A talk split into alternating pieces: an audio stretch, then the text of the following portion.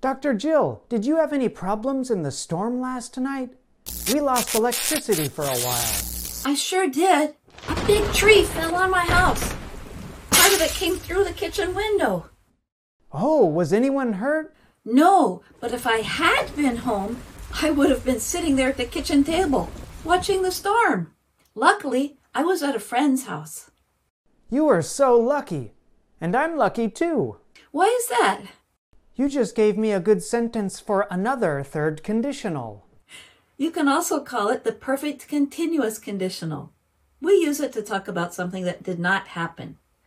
This form uses would plus have plus been plus verb plus ing and another clause with if or but. Like this I would have been playing music with my band last night, but there was no electricity. Right, no electric guitar or keyboard. Here's another way to say that. If the electricity had not been out, you would have been playing music last night. Thanks for helping me talk about the things that didn't happen, Dr. Jill. And that's everyday grammar.